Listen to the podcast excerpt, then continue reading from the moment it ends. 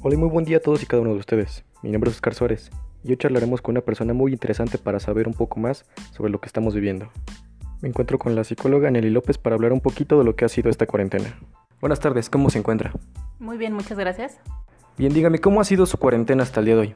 Bueno, pues ha sido eh, algo totalmente nuevo, ha sido muy estresante por todas las circunstancias, tanto personales como laborales, que se han tenido que cambiar y modificar en estos tiempos.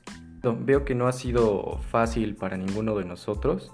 Dígame cómo, cómo lo ha llevado por su trabajo. Eh, bueno, pues en el trabajo ha estado lleno de cambios, ha sido uno tras otro el estar ajustando y reajustando cada una de las medidas que se han tomado como preventivas o emergentes. Entonces, si bien se tenían medidas preventivas, dentro de las medidas preventivas no consideraban periodos tan grandes de no estar asistiendo, labor en, un, en una escuela, entonces esto complica más la situación, derivado de que también los medios de comunicación a veces no ayudan a los chicos. Pero vamos a entrarnos un poco más a lo que ha sido esta, esta pandemia que nos ha llevado a lo que vivimos el día de hoy, que es una cuarentena de ya de más de dos meses. Y dígame, ¿qué, ¿qué, es lo que conoce, qué es lo que, le, lo que usted sabe sobre el llamado gran encierro? Bueno, el gran encierro es el término que se le ha acuñado ahorita a esta situación que estamos viviendo, no podemos decir que vivimos, sino que estamos viviendo actualmente derivado de la contingencia sanitaria que, que se vive, valga redundancia. Eh, es un hecho histórico, es un hecho que en muchos años se va a hablar de esto que vivimos porque no es un país, sino es todo el mundo en sus casas. Es de ahí que, que se le haya acuñado y que muy probablemente se hable de esto en la historia. Claro, la gente se ha notado visiblemente ansiosa, se ha manifestado mucho en redes sociales, que, que, ya no aguantan el encierro, que ya no, no quieren estar así, que lo que necesitan es, es, salir. ¿Por qué sucede esto? ¿Por qué la gente está ansiosa? ¿Por qué la gente, vaya, en este gran cambio se ha visto tan afectada? Legalmente, los dos derechos primordiales de los que debe de tener toda la gente son la salud y la libertad. La libertad se nos ha coartado de un momento a otro, ni siquiera fue algo que se viera venir poco a poco, simplemente un momento, de un momento a otro nos dijeron todos a sus casas. Esa es la parte que a la gente nos ha costado trabajo, porque este encierro no solamente implicó el quedarte en tu casa, sino cambiar tu entorno totalmente, cambiar tu entorno de trabajo, cambiar hasta tu entorno familiar, porque quienes no salen a trabajar no estaban acostumbrados a tener a tanta gente todo el día en casa. Psicológicamente hablando, ¿cómo le afecta a una persona estar encerrado? El contacto, somos seres sociales. El contacto, si bien se tiene contacto con la gente que está en casa, suponiendo que hubiese gente en casa, somos seres sociales, entonces hace falta esa socialización con las demás personas. En este sentido, eh, la afectación eh, a nivel anímico. No hay interacción con personas, no hay ese, esa retroalimentación y eso empieza a decaer el estado de ánimo.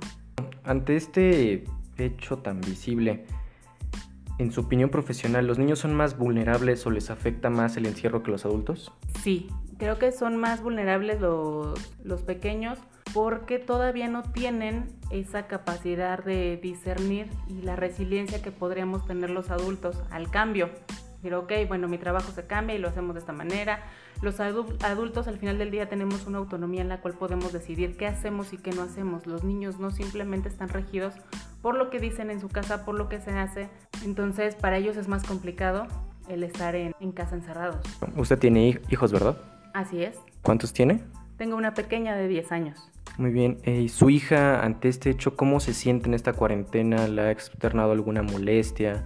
¿Algún algo que no, no, le guste, temor, no sé? ¿Qué, ¿Qué piensa su hija lo que ha sido esta cuarentena? Ella ha experimentado cambios, eh, he tratado de preguntarle cuáles son sus sentimientos. Y uno de los que más me, me sorprendió mucho fue tengo coraje. Entonces le pregunté por qué tienes coraje y me comentaba, bueno, que tiene coraje porque no puede salir, porque no puede ver a sus compañeros.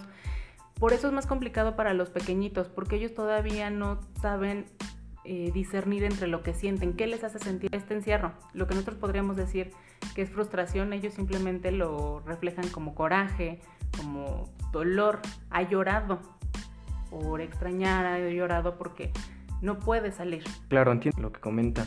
Entonces, ¿podría decirse que su relación con su hija hasta el día de hoy ha sido, ha sido buena o ha habido una buena comunicación? Así es, he tratado de eh, preguntar qué es lo que siente y en ese sentido, bueno, también entender y explicarle un poquito que lo que sientes no está sola, porque a veces el sentimiento se hace más grande cuando creemos que somos los únicos que estamos experimentando ese sentimiento. El decirle que no está sola, que todos estamos pasando por lo mismo y que puede externar libremente lo que siente, que son un mundo de cosas. Un día está enojada, otro día está contenta, otro día está reflexionando, otro día está llorando. Entonces es un remolino de emociones lo que está viviendo.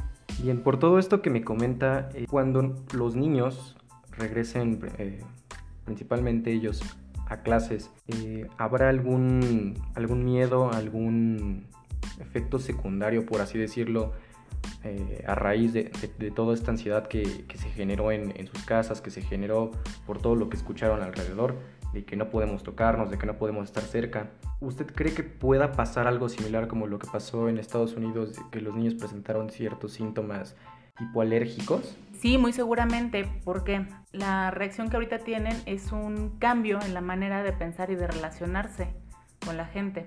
El estarles diciendo constantemente que el tocarse les va a hacer daño, creo que hasta los adultos, pero ellos que son más receptivos y que todo lo toman como parte de su constitución para lo que va a ser su personalidad posteriormente, los está marcando en este momento. Entonces al regresar, si ellos, sabemos que los niños son muy acostumbrados a abrazarse, a las medidas con ellos de higiene son más complicadas porque no tienen ese distanciamiento social. Entonces, para ellos va a ser muy complicado el llegar y no poder abrazar a sus compañeritos. ¿Qué les va a generar eso? Una angustia, pero una angustia ya va a ser el saber que te tengo de frente y no te puedo abrazar, entonces eso empieza a generar quizá lo que pasó en Estados Unidos, esas reacciones alérgicas. Obviamente no era una alergia, o queremos pensar que no es una alergia como tal, sino es que el cuerpo se está expresando ante esta nueva situación.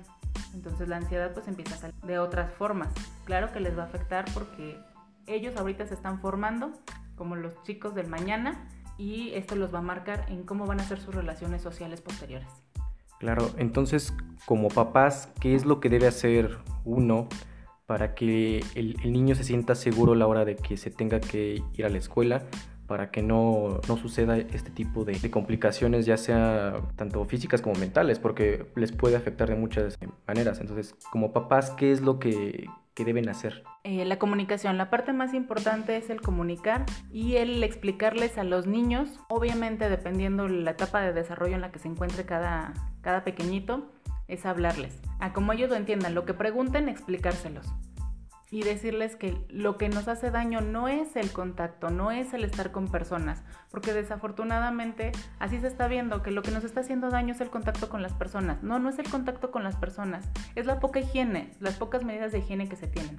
Teniendo una higiene correcta no tiene por qué no haber un contacto con los compañeros, el ya no acercarnos a los demás compañeritos, el hablar, el explicarles el problema, que el problema es una bacteria que se mata lavándose las manos teniendo la higiene, no alejándose de las demás personas. Bien, entonces para concluir, solamente le pediría que nos diera un par de consejos o, qué le podría aconsejar a, a estos papás para mejorar tanto su relación con sus hijos en esta cuarentena, porque también tengo entendido que pues no ha sido muy fácil para todos entonces, ¿cómo podrían mejorar su relación y cómo podrían hacerlos sentir seguros? Una de las cosas más importantes, como eh, lo voy a reiterar, es la comunicación. La comunicación y en este sentido también como papás, no está mal el darnos cinco minutos y decirles yo tampoco me siento bien en este momento, dame este momento para mí, para entenderme, porque también nosotros estamos viviendo muchos sentimientos extraños y muchos sentimientos todos a la vez que nunca los habíamos experimentado tan juntos. Entonces, también en darnos como adultos cinco minutos de descanso para entonces poder estar con los niños, para poder atender sus inquietudes, alejarlos lo más que se pueda de la, de la televisión. Estamos muy bombardeados ahorita por eh, prendes televisión, prendes radio, prendes redes sociales y es COVID, COVID, COVID. Es el mantenerse informado, bien informado pero solamente, no sé, si se va a ver la televisión, que se vea la televisión una vez al día para saber cómo está la situación, para saber en qué se mejor va, cuáles son las medidas, pero no todo el día. Alejar lo más que se pueda a los chicos de, de este bombardeo de información y el tratar de aprovechar el tiempo que se tenga. Hay labores, hay tareas, hay trabajos, priorizar qué se tiene que hacer, qué no para tener el tiempo que se poderlo utilizar de calidad con los chicos.